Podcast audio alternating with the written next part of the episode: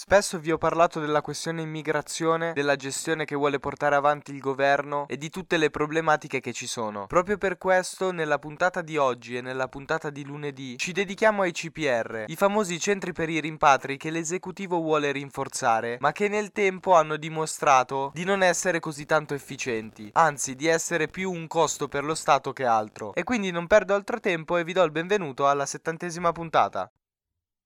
Io sono Mirko D'Antuono e questo è Grigio, stagione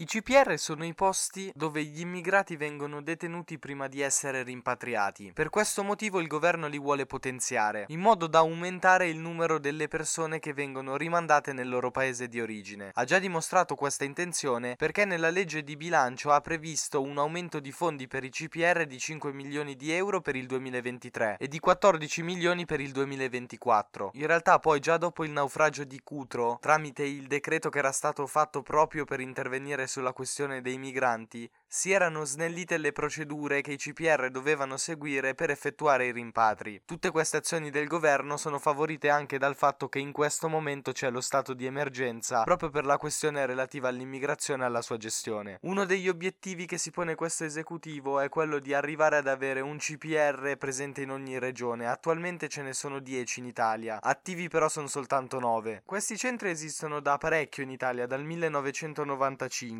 Non hanno mai avuto però in realtà una grande capienza. Fino al 2017 potevano ospitare soltanto 400 persone, in realtà anche di meno. E poi l'allora ministro dell'interno Marco Minnitti, che faceva parte del governo Paolo Gentiloni del centrosinistra, istituì quelli che sono i CPR che ci sono anche oggi, che potevano ospitare il triplo delle persone. Per quanto riguarda il limite massimo di tempo che si può trascorrere all'interno del CPR, l'ultima modifica è arrivata nel 2020 ed è stata fatta dalla ministra dell'interno Lamorgese, che ha riportato a tre mesi il limite massimo. Come vi dicevo prima, non riescono a ospitare tante persone. Pensate che siamo nell'ordine delle 4.000 persone ospitate, ad esempio nel 2021, e soprattutto poi di rimpatriate ce ne sono circa 2.000, quindi più o meno la metà. E la statistica conferma che negli anni si è sempre rimasti fermi attorno a queste cifre. Il, il problema è che in Italia ci sono circa 500.000 immigrati irregolari. Sicuramente a pesare su questa situazione è il fatto che i paesi di origine delle persone che vengono rimpatriate quasi mai collaborano con l'Italia, il che è un problema perché ovviamente dopo le procedure di identificazione che fa l'Italia viene mandata una richiesta al paese di origine per riconoscere il cittadino e per farlo rimpatriare. Spesso i paesi in questione però non riconoscono queste persone e quindi il rimpatrio non può avvenire. In realtà poi ci sono dei paesi, molto pochi, che negli ultimi anni hanno fatto degli accordi con l'Italia.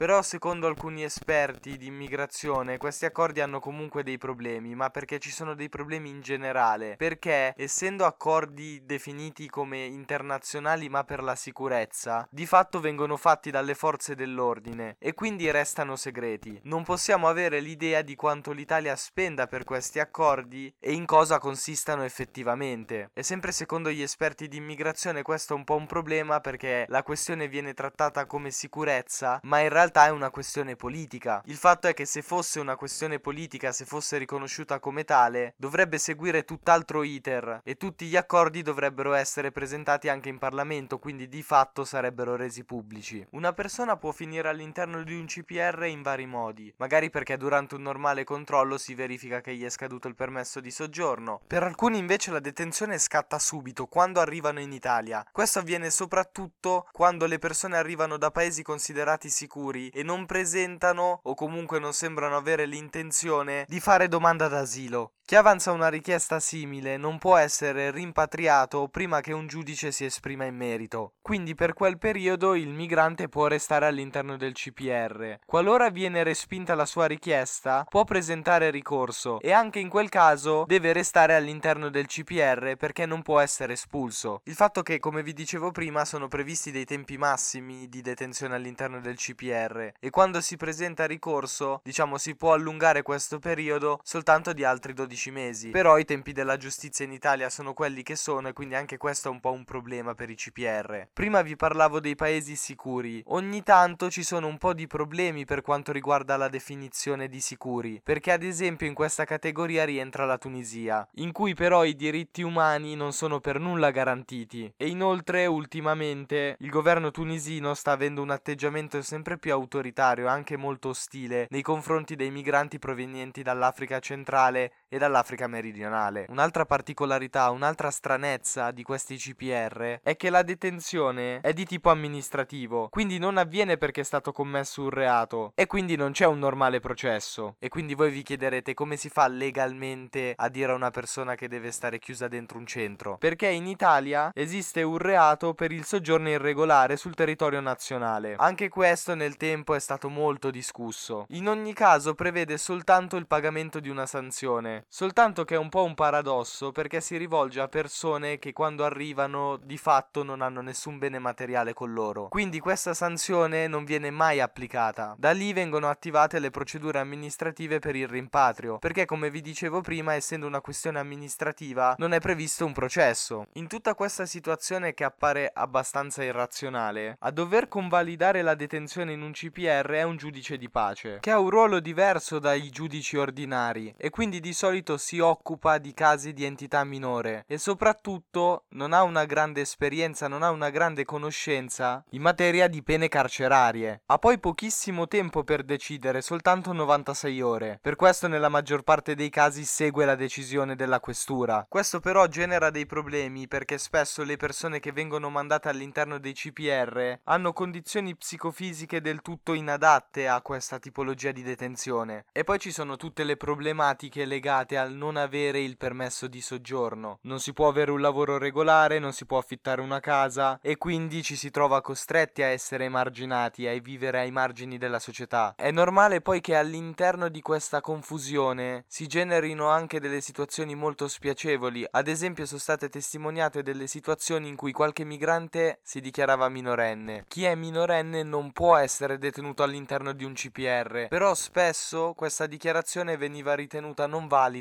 perché dato che non si poteva verificare non si avevano elementi sufficienti per garantire che quella persona avesse davvero meno di 18 anni. Il problema è che secondo la legge il principio che vale è la presunzione di minore età, quindi chi si dichiara minorenne dovrebbe essere considerato tale. A dettare le regole per i CPR non ci sono proprio le leggi, ci sono dei regolamenti ancora una volta amministrativi dettati quindi direttamente dai ministeri e sono molto meno stringenti. Ad esempio fino all'anno scorso i CPR, che erano obbligati a fare delle visite mediche prima di determinare che una persona potesse effettivamente essere detenuta, avrebbero dovuto teoricamente far svolgere queste visite a dei medici esterni. Nei fatti però i CPR utilizzavano i propri e lo facevano perché perché? il CPR è gestito da un'azienda privata che ha questa possibilità perché gli viene concessa dallo Stato tramite dei bandi e sono incentivati ad avere più persone possibili perché per ognuna ricevono un compenso da parte dello Stato. Per assegnare questi bandi l'Italia segue il criterio dell'offerta economicamente più conveniente. E cosa succede? Che la prefettura stabilisce dei livelli di qualità e anche un livello di costo massimo per ogni singola persona che è detenuta all'interno del CPR. A quel punto le aziende fanno la loro offerta, cercando di tenere il prezzo più basso possibile, garantendo ovviamente il livello di qualità che è stato chiesto. Questo però fa sì che all'interno dei CPR la gestione è improntata al risparmio economico per cercare di massimizzare i profitti e questo genera una serie di problemi di cui vi parlerò nella seconda puntata dedicata ai CPR che uscirà lunedì. Nel mentre vi ringrazio per avermi ascoltato anche questa settimana, ci risentiamo all'inizio della prossima, sapete bene dove, sempre qui su Grigio Podcast. Io sono Mirko D'Antuono e avete ascoltato Grigio, stagione 2.